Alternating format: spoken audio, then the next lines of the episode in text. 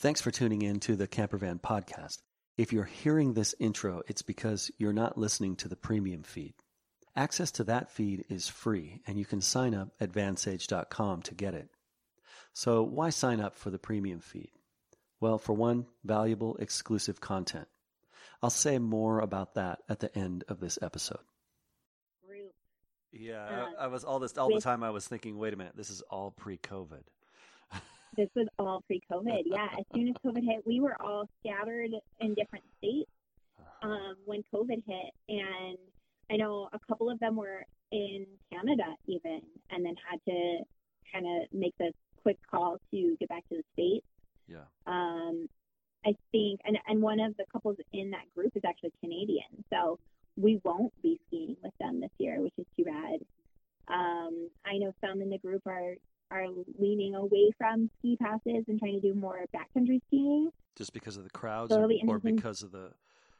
Are, are some mount- I think will some mountains be closed? I would assume that due to cost or something. So I think, um, at least I know through my pass, the Icon Pass, I know the Epic Pass, which is like Icon's um, competitor, which has like the other resorts on it. Um, they are doing something similar, but there's going to be, um, it sounds like as of now, there's going to be reservation systems, Ah, which yeah, does take a lot of that spontaneity out of it, where Yep. like you have to have a plan, you have to reserve your time. Um, it it takes a lot of the fun of like being able to live in a van and just go and drift, wander out of it. Um, I will see what happens. I I decided to go forward with the pass because I have a flexible work schedule, so I ski Monday through Friday, and then I disappear on weekends and let And I think that this reservation system will mostly impact the people who are trying to get out on the weekends because they're trying to just keep their numbers down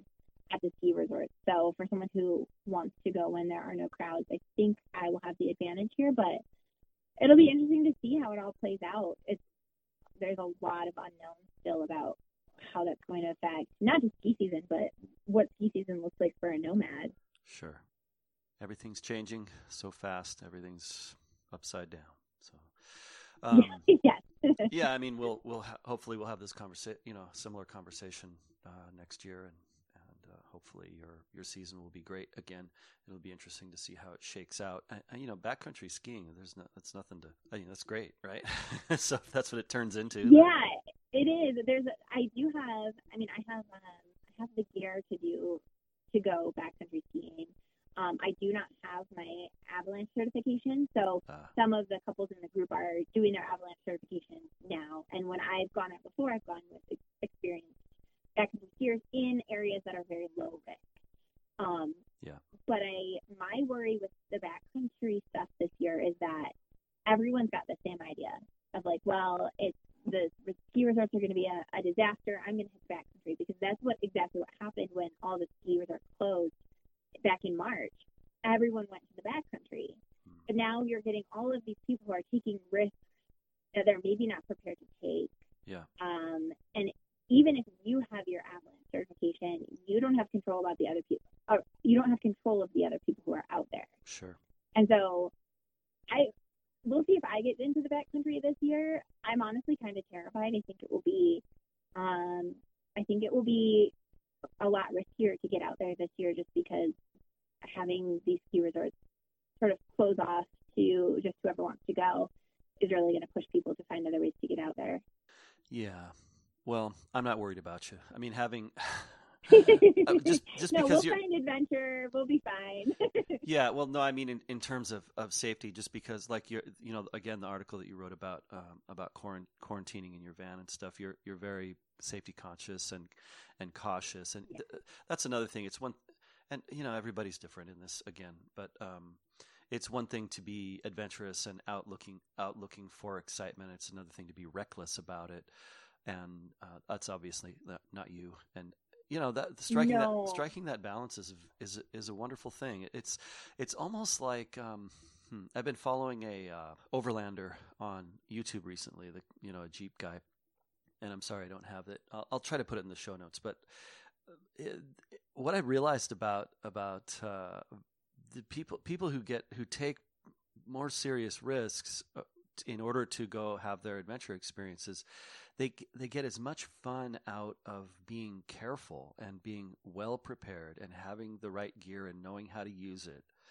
as they do the journey and the trip. You know, it's like it's all part and parcel. Like if you don't enjoy, you know, understanding tire pressures on your Jeep before you go up some some low, super super high clearance steep trail, then you shouldn't be doing it, right? And and yeah, so, I mean there is yeah, there's part that that is part of the adventure. Exactly. Um, I also find that like, like for me, as far as like risk taking goes, I live in a van by myself. Yeah. Nowhere close to family. So if I get hurt, that's it. Like that's I I you know, I, I can't take care of myself in a van if I can't do, you know, attend to my basic needs. Um, I have to work. I have to, you know, haul big water jugs. I have to walk a dog every day. And so if I get hurt, like that's the end of this adventure.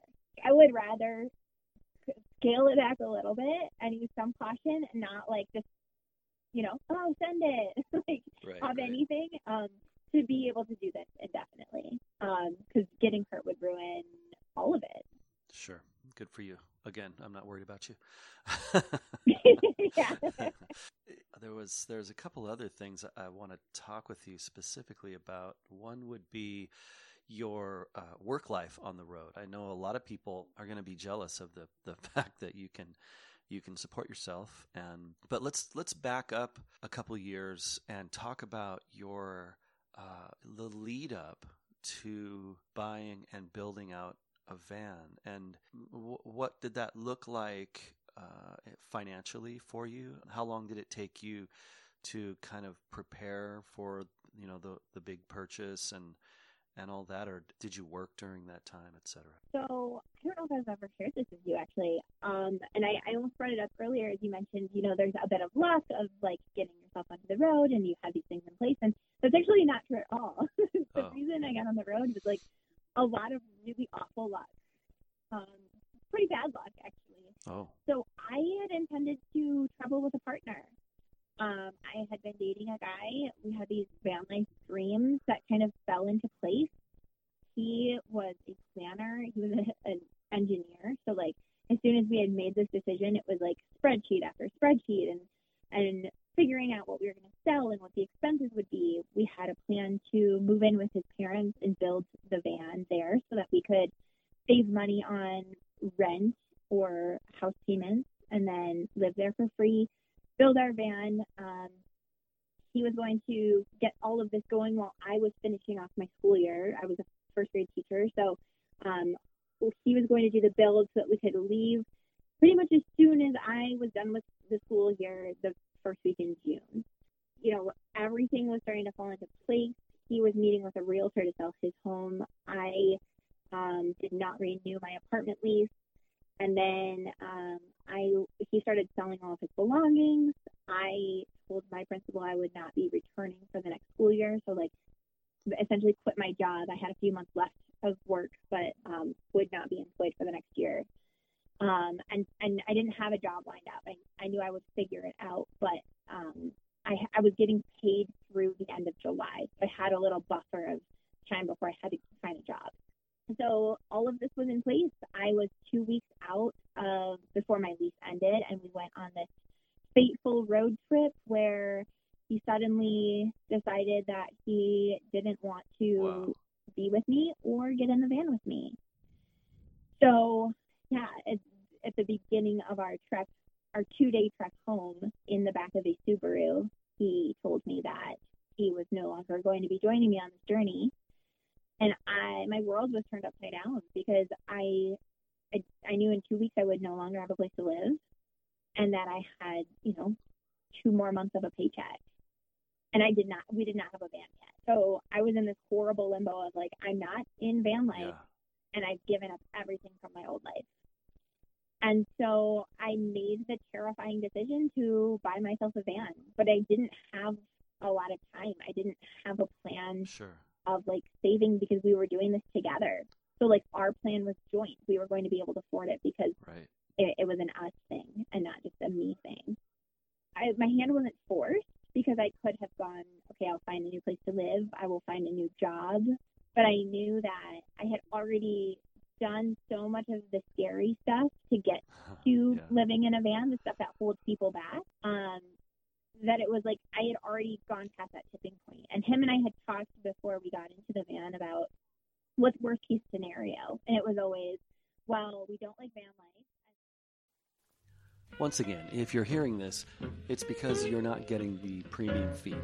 Head over to vansage.com and enter your email address for exclusive access to free, valuable stuff. So, what do you get? This is a daily podcast, but we only release six episodes on this public feed each week. Episode 7 is only for premium members. When you sign up at vansage.com, not only do you get early access to the Campervan podcast episodes, you also get episode 7. Each week, I'll send you a link to download in advance all seven episodes for that week. Also, you get the vansage.com newsletter that includes exclusive articles and links to awesome van life stuff not available on the site or the podcast.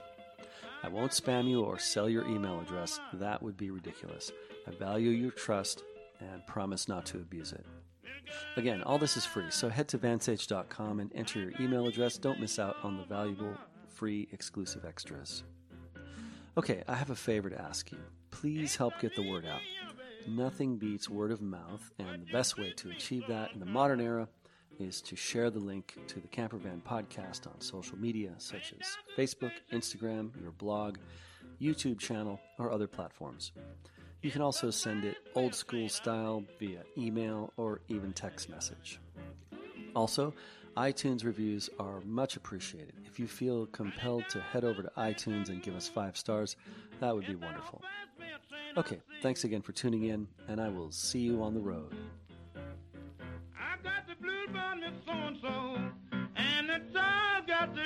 About me.